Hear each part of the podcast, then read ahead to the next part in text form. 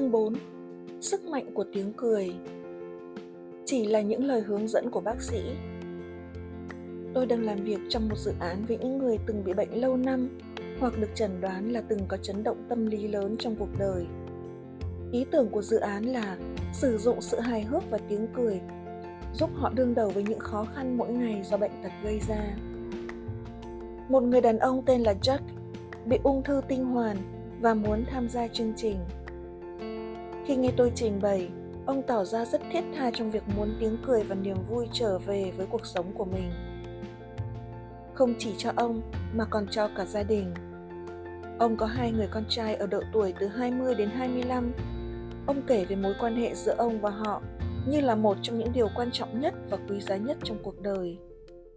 Đấy là một trong những nhân tố giúp ông trở nên mạnh mẽ. Ông tâm sự rằng mối quan hệ giữa ông và hai cậu con trai thay đổi kể từ khi ông mắc chứng bệnh quái ác này. Ông và các con từng chia sẻ với nhau khiếu hài hước tuyệt vời, thường đùa giỡn và cười với nhau rất vui vẻ. Ông cảm thấy vì căn bệnh của mình mà tiếng cười dần vang vọng trong gia đình và các con ông dè dặt hơn với những trò đùa. Có lẽ vì chúng cảm thấy điều này là không đúng lúc. Nhưng đối với Jack, nó chính là những gì ông cần. Jack muốn tiếp tục vui vẻ và các con vẫn đối đãi với ông như trước đó.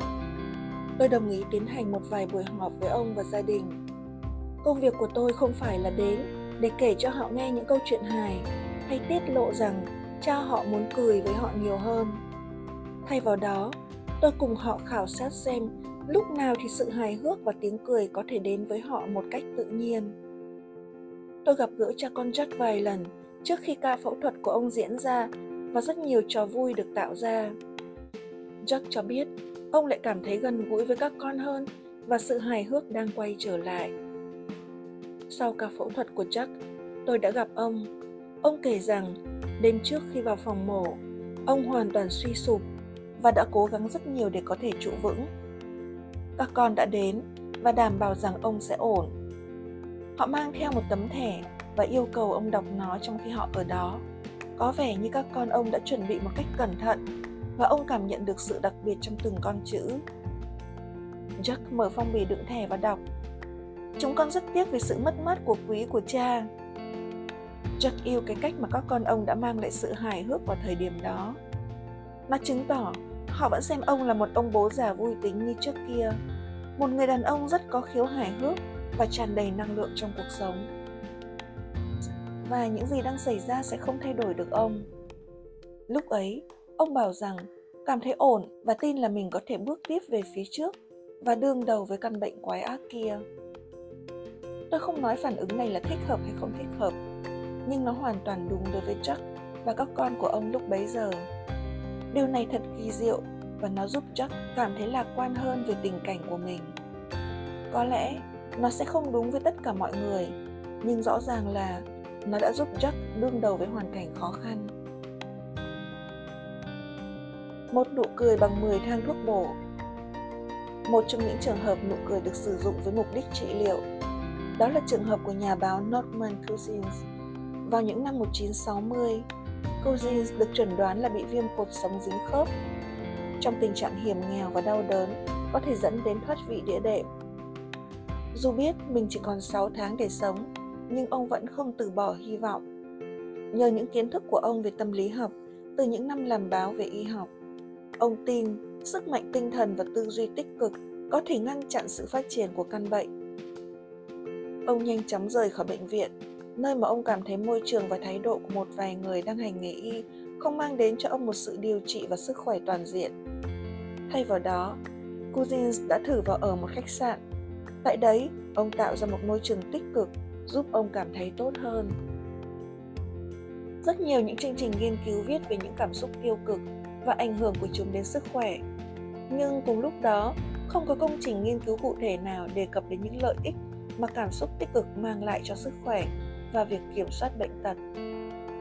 Cousins giả sử rằng những cảm xúc tiêu cực và sự căng thẳng có thể là nguyên nhân gây ra tình trạng ốm yếu.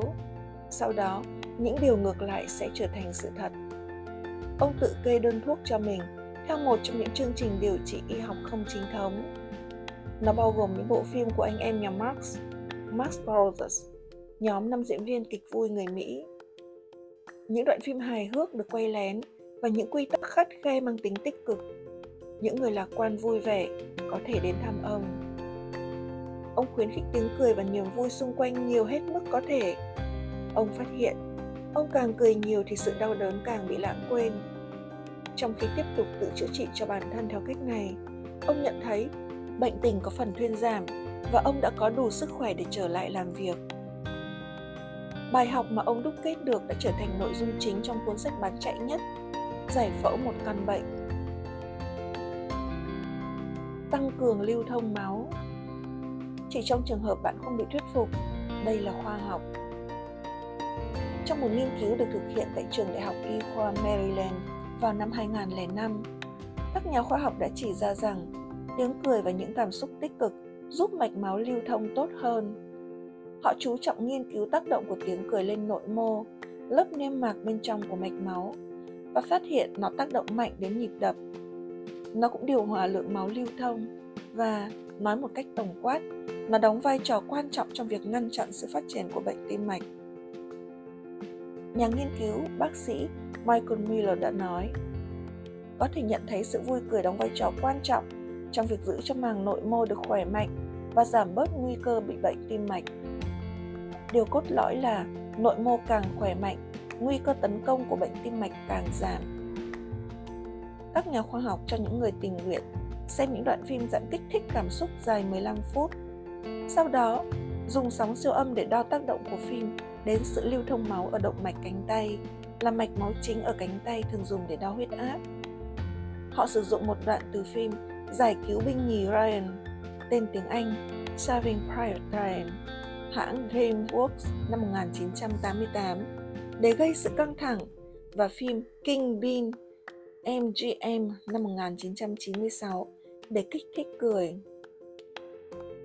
Nghiên cứu cho thấy các mạch máu giãn nở sau khi xem phim hài, kích thích đường kính mạch máu tăng lên hai mươi hai phần trăm, nhờ đó máu lưu thông dễ dàng hơn. Sau khi xem trích đoạn phim Giải cứu binh nhì Ryan, kích thích đường kính mạch máu giảm ba mươi lăm phần trăm, do đó sự lưu thông máu giảm đi rõ rệt. Những nghiên cứu cho thấy những lợi ích của nụ cười đối với sức khỏe con người là toàn diện.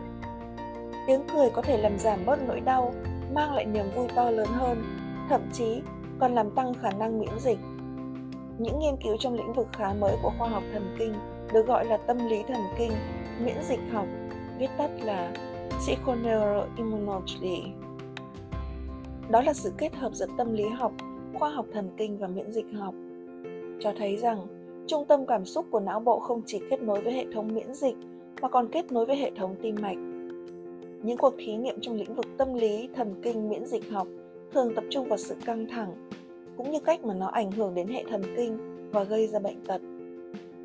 Trong những nghiên cứu tương tự, người ta đã chứng minh được tiếng cười là nguyên nhân gây ra những thay đổi trong hệ thần kinh tự chủ. Do đó, làm giảm mức độ của các hormone gây căng thẳng trong cơ thể như cortisol, epinephrine, adrenaline, dopamine và hormone sinh trưởng. Sự căng thẳng quá mức và sản sinh nhiều hormone kể trên có thể gây ra toàn bộ các vấn đề về sức khỏe, bao gồm tăng cân, tăng tim và mất ngủ. Tuy nhiên, người ta đã chứng minh được tiếng cười giúp cơ thể phóng thích nhiều endorphin hơn. Chúng hoạt động như một liều thuốc giải độc, giúp làm giảm những hormone gây căng thẳng. Tiếng cười cũng làm tăng cường mức độ dẫn truyền thần kinh, từ đó giúp cải thiện giấc ngủ và cảm thấy hạnh phúc.